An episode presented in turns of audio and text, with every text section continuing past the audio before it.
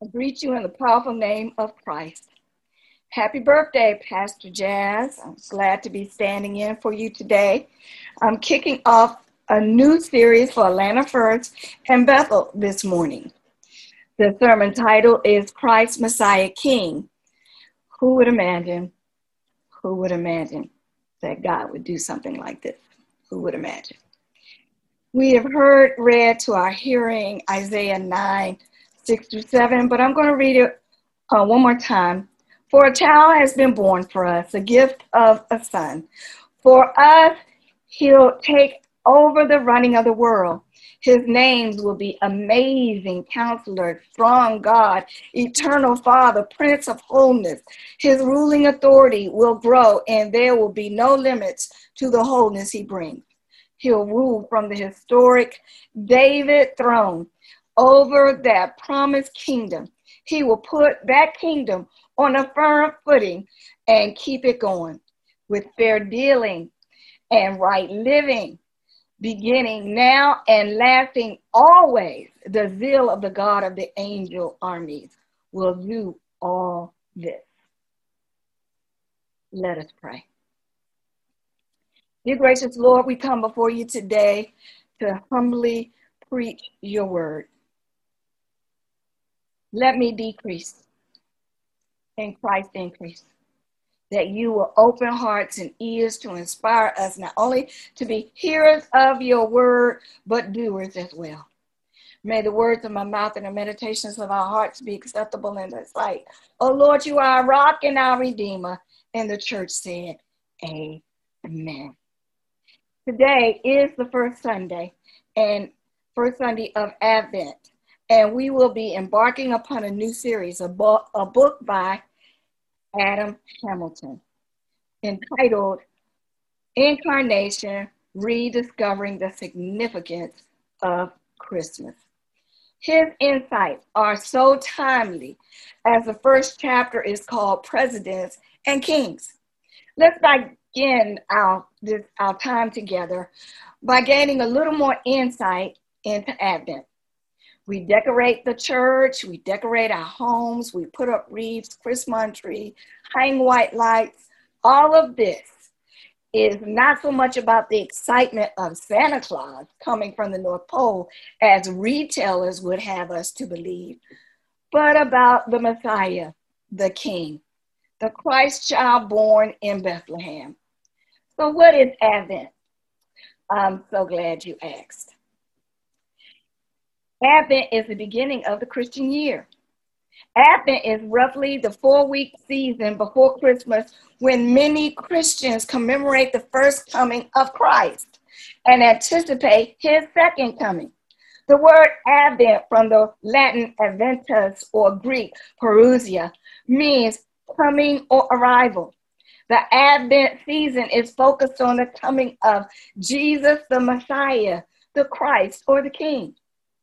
So our Christian worship, our Bible readings, and prayers not only prepare us spiritually for Christ's first coming and for Christmas, but also for his eventual second coming. This is why Bible readings during Advent contain both Old and New Testament passages related to the expected Messiah. Jesus' second coming as judge of us all, we find in some of these New Testament passages as well. Also, passages about John the Baptist, the precursor who prepared the way for the Messiah, are read. When the church celebrates the liturgy of Advent each year, she makes present this ancient expectancy, expectancy of the Messiah. For by sharing in the long preparation for the Savior's first coming, the faithful renew their ardent desire for his second coming by celebrating the precursor's birth and martyrdom. The church unites herself to his desire. He must increase, but we must decrease. Since Advent looks forward to Christ's birth and incarnation, is it is it is a very appropriate way to begin our church year. Moreover, Advent is not part of Christmas season itself, but simply to prepare us. That is why we are embarking upon Adam Hamilton, who is a prolific writer and is senior pastor of the United Methodist Church of the Resurrection in Leawood, Kansas. He serves a 22,000 member church, the largest United Methodist congregation in the world. His book, Incarnation Rediscovering the Significance of Christmas, I invite you to read. It is so timely, and it is only four chapters in the epilogue. Easy reading. You can do this as you turn your face toward Christ and toward the expected Jesus. In this book, Adam Hamilton states that every four years, on the first Tuesday after November 1st, America elects a president. On that day, we also elect all of the members of the House of Representatives and one third of the Senate. It is an important day for our nation, but also one that highlights and exacerbates the deep divisions in our society. There will be victory speeches and concession speeches. One person will be the new leader of the free world.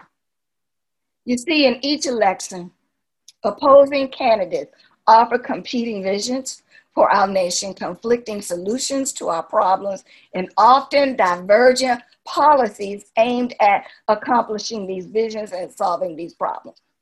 To get their message out, they would have spent over 1 billion or more just to get elected.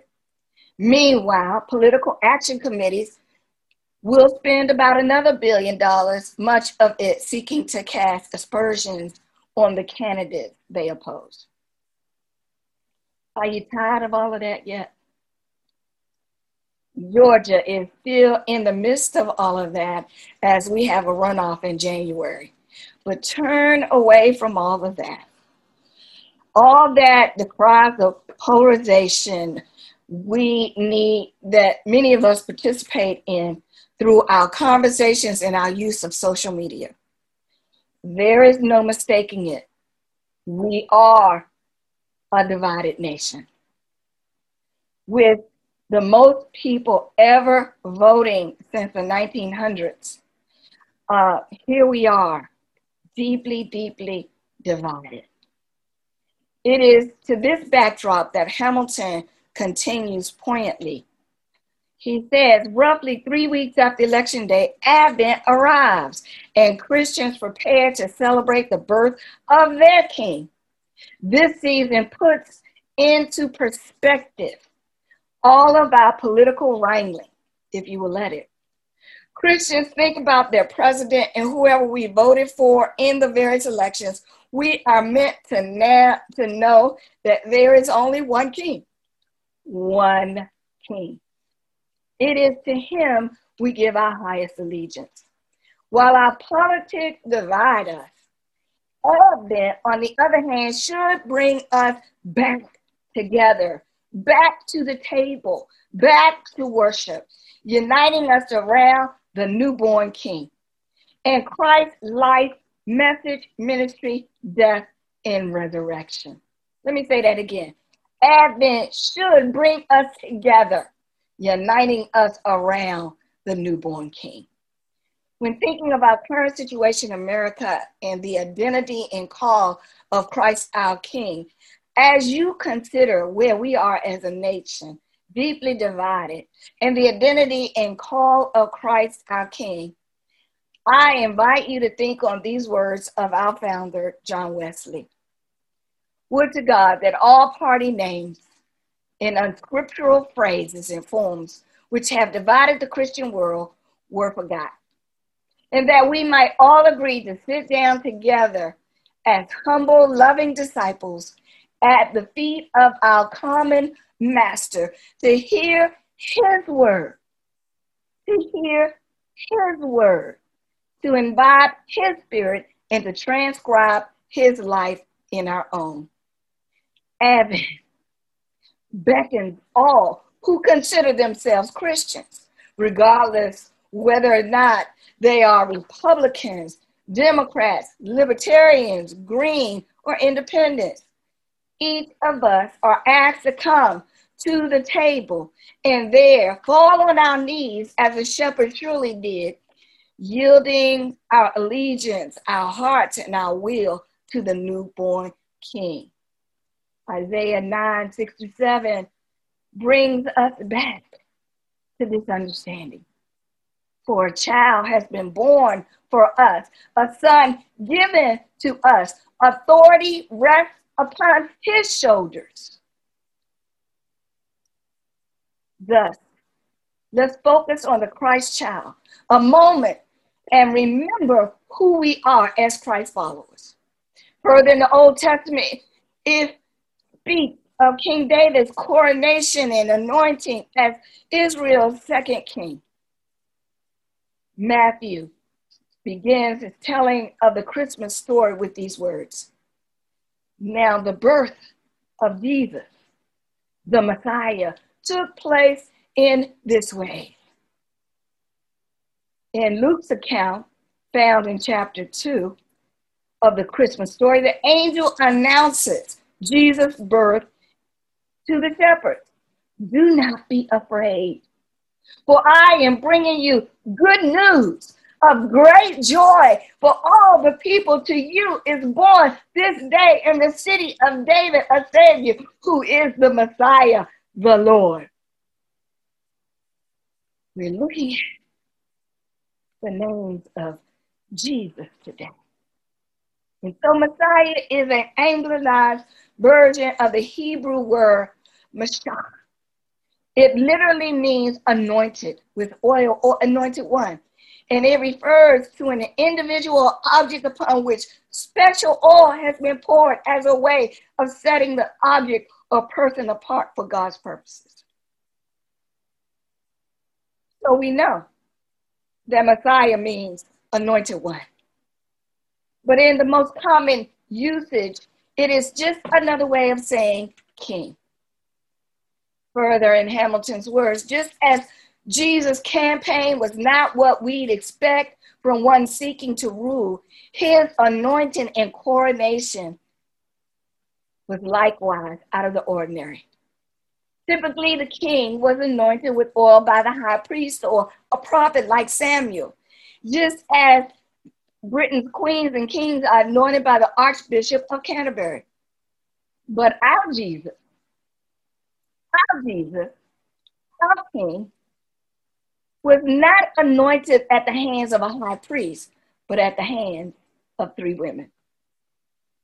And so, first, Anointing is a sign for the one being baptized, confirmed, or anointed that illness or death, that they too belong to God, are holy and set apart for God, and that the Holy Spirit's presence is with them. And so, just as we have been baptized and confirmed, we are anointed that we are holy and set apart for God, that the Holy Spirit presence is with us.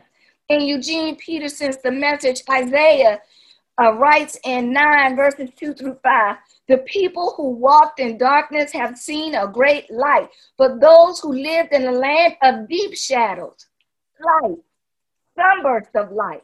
You repopulated the nation. You expanded its joy Oh, they're so glad in your presence. Festival, joy, the joy of great celebration, sharing rich gifts and warm greetings, the abuse of oppressors and the cruelty of tyrants. All their whips and cudgels and curses is gone, done away with. A deliverance as surprising and sudden as Gideon's old victory over Midian. So, secondly, Jesus urged his followers to let their light shine by their good deeds. And in this way, people will be drawn into the kingdom. We are people of the light. Consider this. Consider this. The citizens of this kingdom would seek to do God's will they would love God with all their hearts, souls, minds, and strength. And they would love their neighbors as they love themselves. The ethics of this kingdom would involve each citizen treating others, the golden rule, as they wish to be treated, and demonstrating that selfless love. Can such a kingdom really exist on earth? Even Jesus asked his disciples to pray to God for this. Your kingdom come, your will be done on earth as it is in heaven. Finally, the Jesus we follow is the single most influential person to have walked this planet. I want you to know that the good news is today, nearly a third of the world's population claims Jesus as their king. Far more have been influenced by the things he taught, the values he espoused, the life he lived. I don't believe it's an overstatement to say that he is the single most influential person to have walked this planet, says Adam Hamilton.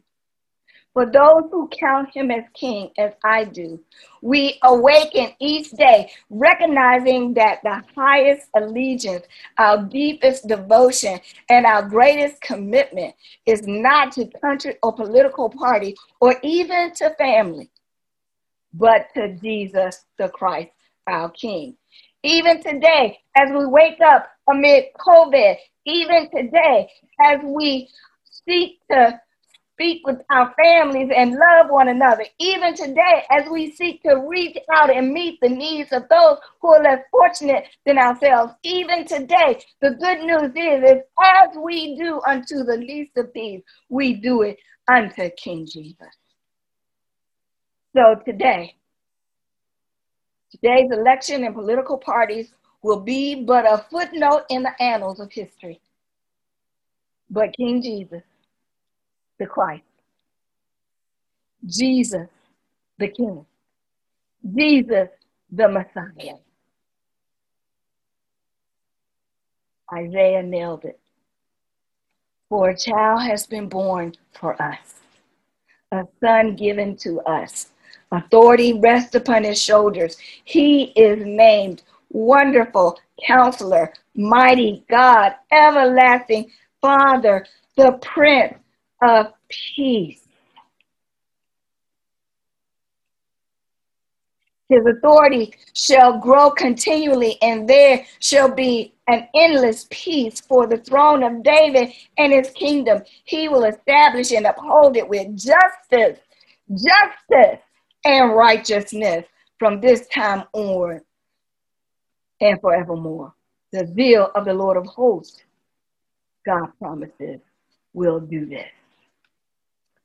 It's good news. It's good news. It's good news. And Christ's kingdom shall reign forever and ever and ever. In the name of the Creator God, the Sustainer God, and the Redeemer God. Amen, amen, and amen.